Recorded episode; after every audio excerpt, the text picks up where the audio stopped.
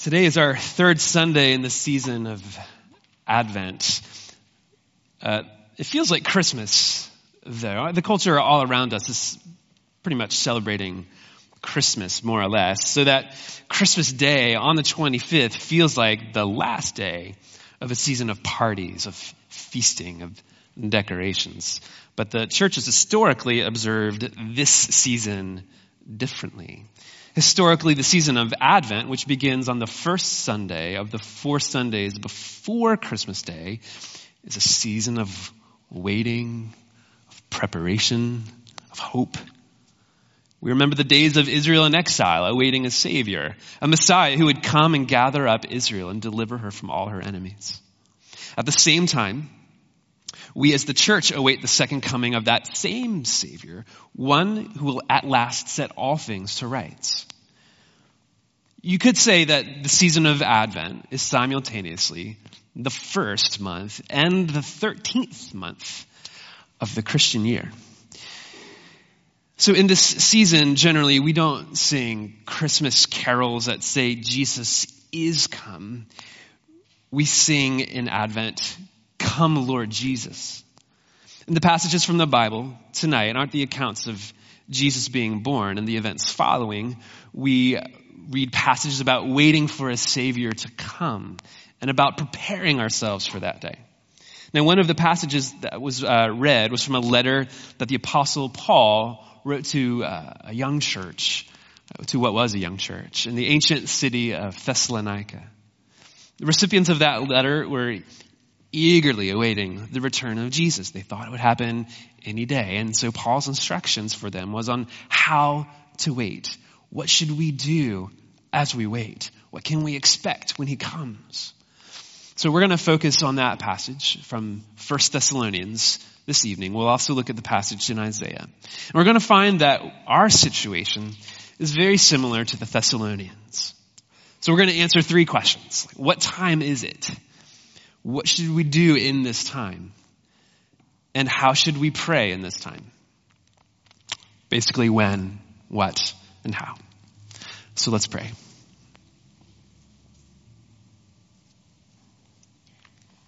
Come, Lord Jesus. Come in our midst and speak to us. And would your words in us produce faith and hope and love and joy and patience as we wait. And come, Holy Spirit. Um, if there's anything that you would like to say to us that I haven't prepared, would you make it clear to me? Um, please don't let this uh, frail and clumsy instrument uh, impede what you would have to say to your church, uh, the bride.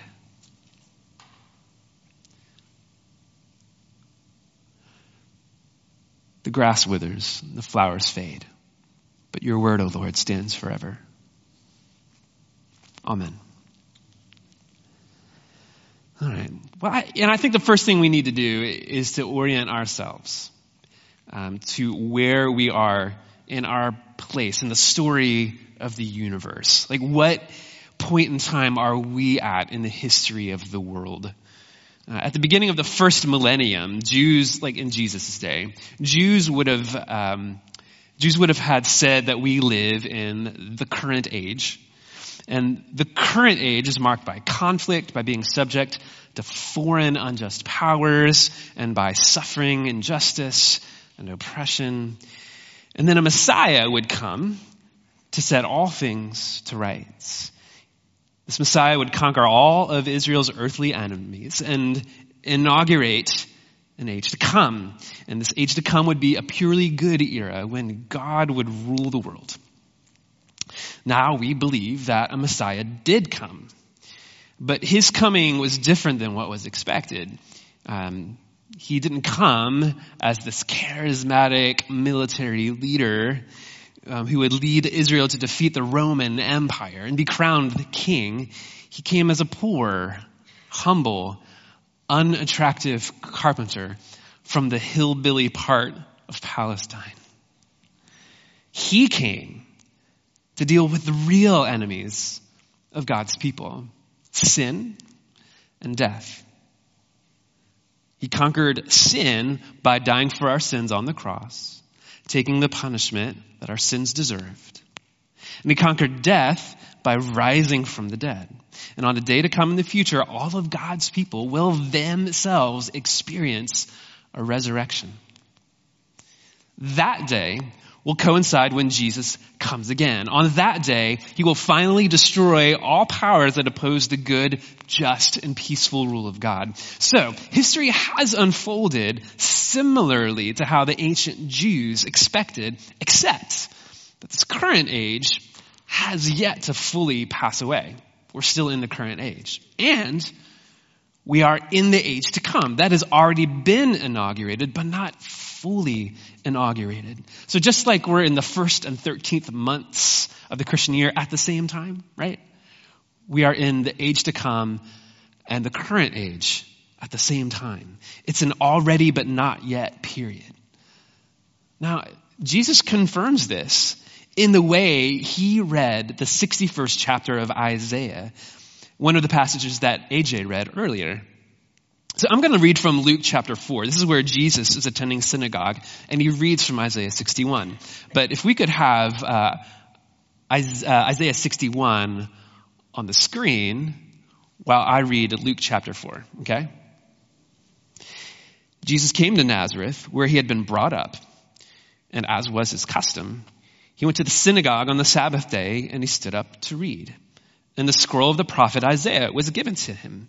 He unrolled the scroll and found the place where it was written, The Spirit of the Lord is upon me, because he has anointed me to proclaim good news to the poor. He has sent me to proclaim liberty to the captives and recovering of sight to the blind, to set at liberty those who are oppressed, to proclaim the year of the Lord's favor. And he rolled up the scroll and gave it back to the attendant and sat down. And the eyes of all in the synagogue were fixed on him. And he began to say to them, Today this scripture has been fulfilled in your hearing. Jesus boldly claims to be the fulfillment of this prophecy from Isaiah. But look what he doesn't say. He doesn't say the day of vengeance of our God. He finishes right before he gets there. Now, this day of vengeance is what the Jewish people were waiting and hoping for. And Jesus is effectively saying, I've come to inaugurate the new age, but not fully, not yet. This part is to come later. The kingdom is breaking in now with good news for the poor, the captives, the blind, and the oppressed. The kingdom will be finally consummated at a later date. And so we find ourselves in this in between, already but not yet era, living simultaneously in both the current age and the age to come. So that's when we live. Now, how do we live? How do we live in this already and not yet time? So in the letter to the, uh, the Thessalonians, Paul is giving the Thessalonian Christians instructions on what it means to live in light of some specific issues they were facing. Paul really loved this church. It was a, a, dynamite church. Like if you attended, you would, you would feel the warmth and the love people had for one another. You would feel greeted. They were full of hope and love and joy. And you would have heard that they were facing tough times, but still they were full of joy. Now, now some members of their church have died and it really distressed and confused them because they believed that Jesus' return would happen before any of them had physically died. So when they physically died, they were um, confused, distressed. That's probably the hardest thing to deal. The, the hardest thing to deal with in the already but not yet is, is suffering this problem of suffering, whether it's due to the brokenness of the world or the brokenness or frailty of our bodies or due to injustice or due to oppression or persecution. And the Thessalonians were facing all of this. And we're wondering, how does this fit in with what we had expected to happen? Some had had their property confiscated. Some were prevented from practicing their trades because of their confession as, of Jesus is Lord. Uh, some were shunned by their families. Some were insulted. Some were beaten. Some were put to death. This was persecution of the worst kind. So, how were the Thessalonians to respond? How do we live in the midst of brokenness and pain and injustice? Well, Paul's letter builds in pace and tone until he gives these rapid fire instructions in 1 Thessalonians chapter 5 verse 16. Rejoice always. Pray without ceasing. Give thanks in all circumstances. Now the verse delineations here make it seem like these are three separate commands, but these are all one thing. In the midst of sorrow, we maintain constant joy by never failing to pray and by always giving thanks. Now, logically, I mean, these, these instructions seem destined for a shipwreck. I mean, how does one wake up each morning to be reminded again of the death of someone dear to them and remain joyful? Uh, how does, um, how does one wake up every morning and once again face the constant suffering of their own child and rejoice? Or to deal with the constantly aching psychic scars of previous abuse and to be joyful always? I don't, hmm, I, I have an idea. Uh, some, my, some of my suffering isn't as extreme as yours, nor as extreme as many of our brothers and sisters around the world. Um, but from personal experience and from what Paul says here, um, I think the key is, is in verse, verse 18.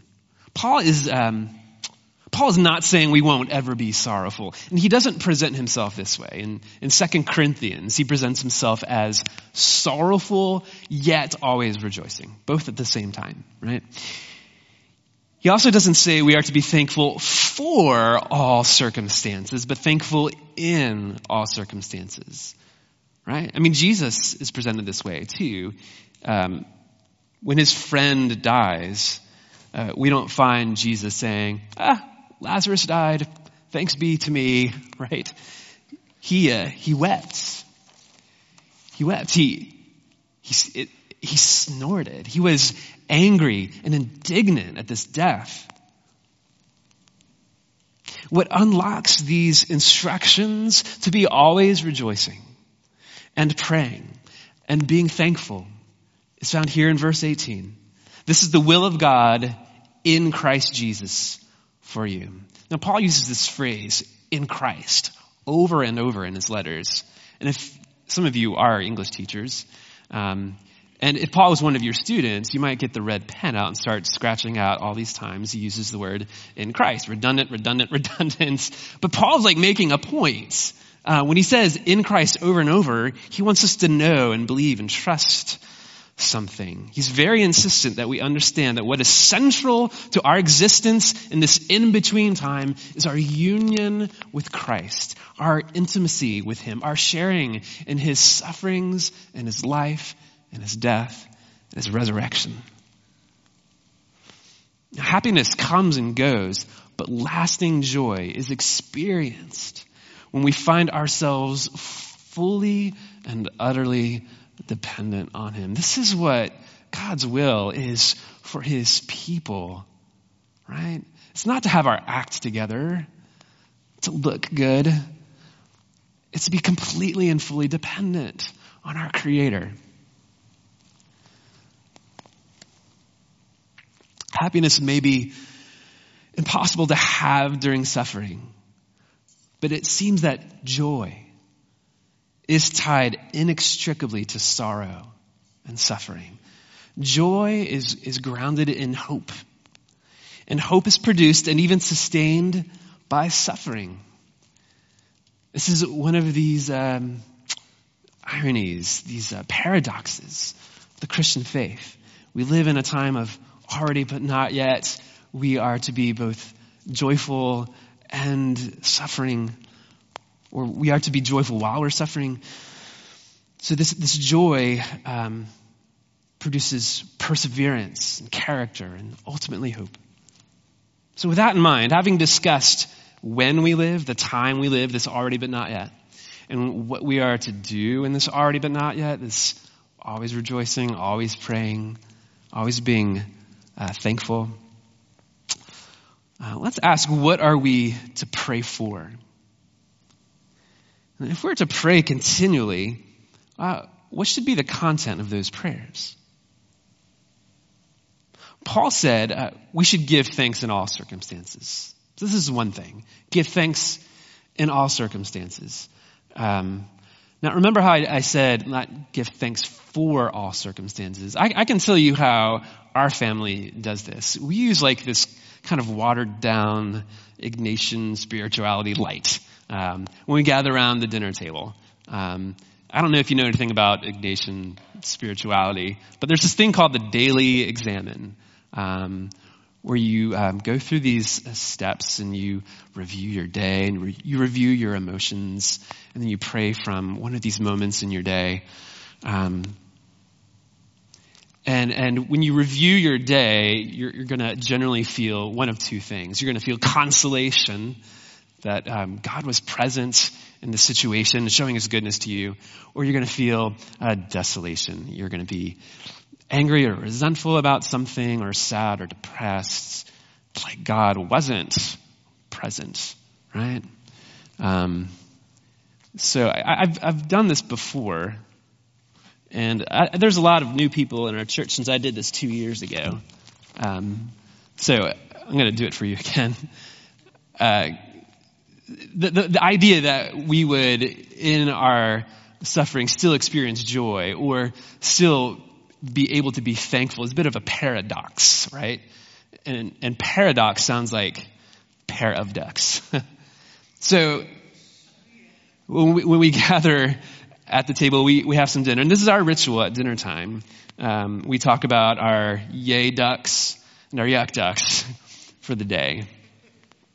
And so we, we say like what, what were like the great things that happened. And that's our yay ducks. Um, and then we thank God for those good things that happened. And then, uh, then we talk about our yuck ducks. Um, and then, uh, we talk about those. And then, and then we ask like, well, actually, how, how was God being good to us? What, what did we learn in that? So if something happened that was bad, oh, but my, uh, my friend was there for me or my mom was able to, uh, hold me and cuddle with me. Like, let's give thanks to God for that. So, um, th- this is the way our, our this is the way our family tries to uh, be grateful in, in, all circumstances. You can do this as as you go to sleep at night. Review your day. Um, review your yay ducks and your yuck ducks, and uh, and give thanks for both the good and the ways God showed His goodness to you in the bad. Um, so that's that's giving thanks. Um, in, in, addition to uh, thanks and praise, is is there something that we should be consistently asking for? Prayer, like asking God for stuff, is probably the easiest thing to do out of all the different ways to pray, right? Because um, we feel like we want need a lot of things, so we ask for those things. Um, but uh, is there a refrain that we could have? Is there some kind of content, the content that could uh, train us and disciple us into hope? Right? Well, the Bible gives us a refrain for our prayers, and it's one that I I rarely use. I don't pray this very often.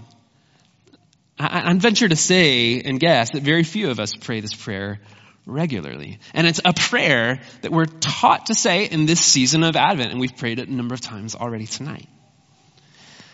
And it's a prayer that issues from the Holy Spirit himself, right? Paul, Paul writes in Romans 8, likewise, and this is in a passage where God, uh, where Paul is talking about this already but not yet uh, time, like creation is groaning for the sons of God to be revealed. And Paul writes, likewise, the Spirit helps in our weakness, for we do not know what to pray for as we ought.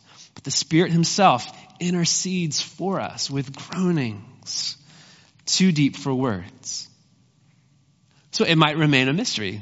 Oh, so we'll never know what the Spirit is groaning for. Actually, we do. We do know one thing. And it's found in the last chapter of the Bible, in Revelation chapter 22, verse 17. This verse says, The Spirit and the bride say, Come. The Spirit and the bride say, Come. Come, Lord Jesus. Come, Lord Jesus. Do you pray for that? Do you pray for the Lord to come back? Do you want him to come back quickly? I hardly ever do. And it just seems absurd that I, I don't. Uh, and it leads me to question, like, how deep really is my love for my king that I'm not asking for him to come on a regular basis? Now, the verse says, the Spirit and the bride say, Come. Spirit and the bride say. So the Spirit and we, the church, who are called the bride, say, Come, we are the bride. Well, what is a bride? Now, I, I used to think that bride was synonymous with wife. It's not. Those are two different words, different meanings. The bride is the one who is on the cusp of getting married. Imagine a bride fully adorned in her dress, beautiful, ready to walk down the aisle, and not care if the groom showed up. Absurd, right? Nah, that's alright. He can take his time. I'll just uh, watch some Netflix, drink some beers, take a nap, smoke some stogies, whatevs. The bride says, Come. She cannot wait for her groom to arrive and for the wedding to take place. She can't wait to feast and to party and to consummate this marriage. Do we want that? Are we yearning for that? Or are we too attached to this world to really want it? Come, Lord Jesus, uh, but not too soon. I, I, uh, I still haven't progressed in my career like I want to. I, um, I haven't done this or that. I haven't visited the Hermitage in St. Petersburg, and I, I'd really like to see how this Star Wars trilogy wraps up in the year 2019. So soon, but maybe January 2020. When we pray, come Lord Jesus, this is, this is how praying come Lord Jesus can disciple us into hope, into expectation, and to disciple us into a number of things. When we pray, come Lord Jesus, we detach ourselves from the things that we love that compete with our love for God. When we pray, come Lord Jesus, we chip away at our cynicism and we're more aware of the transcendent, expecting God to supernaturally break into this dimension at any time. When we pray, come Lord Jesus, we are kept from misplacing our hope in earthly institutions to ultimately cure the world's evils. When we pray, come Lord Jesus, we're strengthened for holy living, right? Because we are preparing for his return. When we pray, come Lord Jesus with other people, it makes us sensitive to others' needs and sense of hopelessness. We rush in to care for them and for their needs. When we pray, come Lord Jesus, we are shaped into a people of hope. For this particular doctrine is integral to our faith. It's as integral as the Father creating the world, Jesus dying and rising again. This is in our creeds. To not want, to not believe this is to not be a Christian. Right? We believe that He will come in glory to judge the living and the dead, and His kingdom shall have no end. In this in between time, when rejoicing and prayer and thanksgiving are constantly on our lips, let's learn to make come Lord Jesus a constant refrain, not just in the season of Advent, but throughout the year. In his little book called The Saints' Everlasting Rest, the English Puritan pastor Richard Baxter reflects on the new heavens and the new earth and the day that Jesus will come in glory. And I will close with his words. Oh, fellow Christians, what a day will that be when we, who have been kept prisoners by sin, by sinners, by the grave, shall be brought out by the Lord Himself. It will not be such a coming as His first was, in poverty and contempt, to be spit upon, buffeted, and crucified again. He will not come, oh careless world, to be slighted and neglected by you anymore. Yet that coming wanted not its glory. If the heavenly host for the celebration of his nativity must praise God, with what shoutings will angels and saints at that day proclaim glory to God and peace and goodwill toward men? If a star must lead men from remote parts to come to worship the child in the manger, how will the glory of his next appearing constrain all the world to acknowledge his sovereignty? If riding on a donkey he entered Jerusalem with hosannas, with what peace and glory will he come toward the new Jerusalem?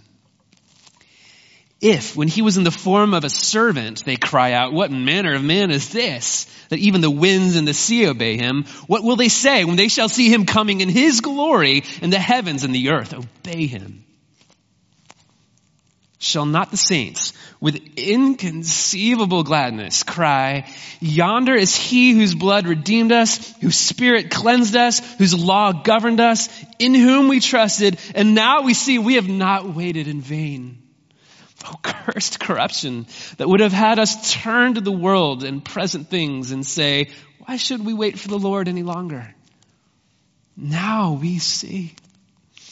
Blessed are all they that wait for him. And now, Christians, should we not put up that petition heartily? Thy kingdom come. The Spirit and the bride say, Come. And let him that hears say, Come.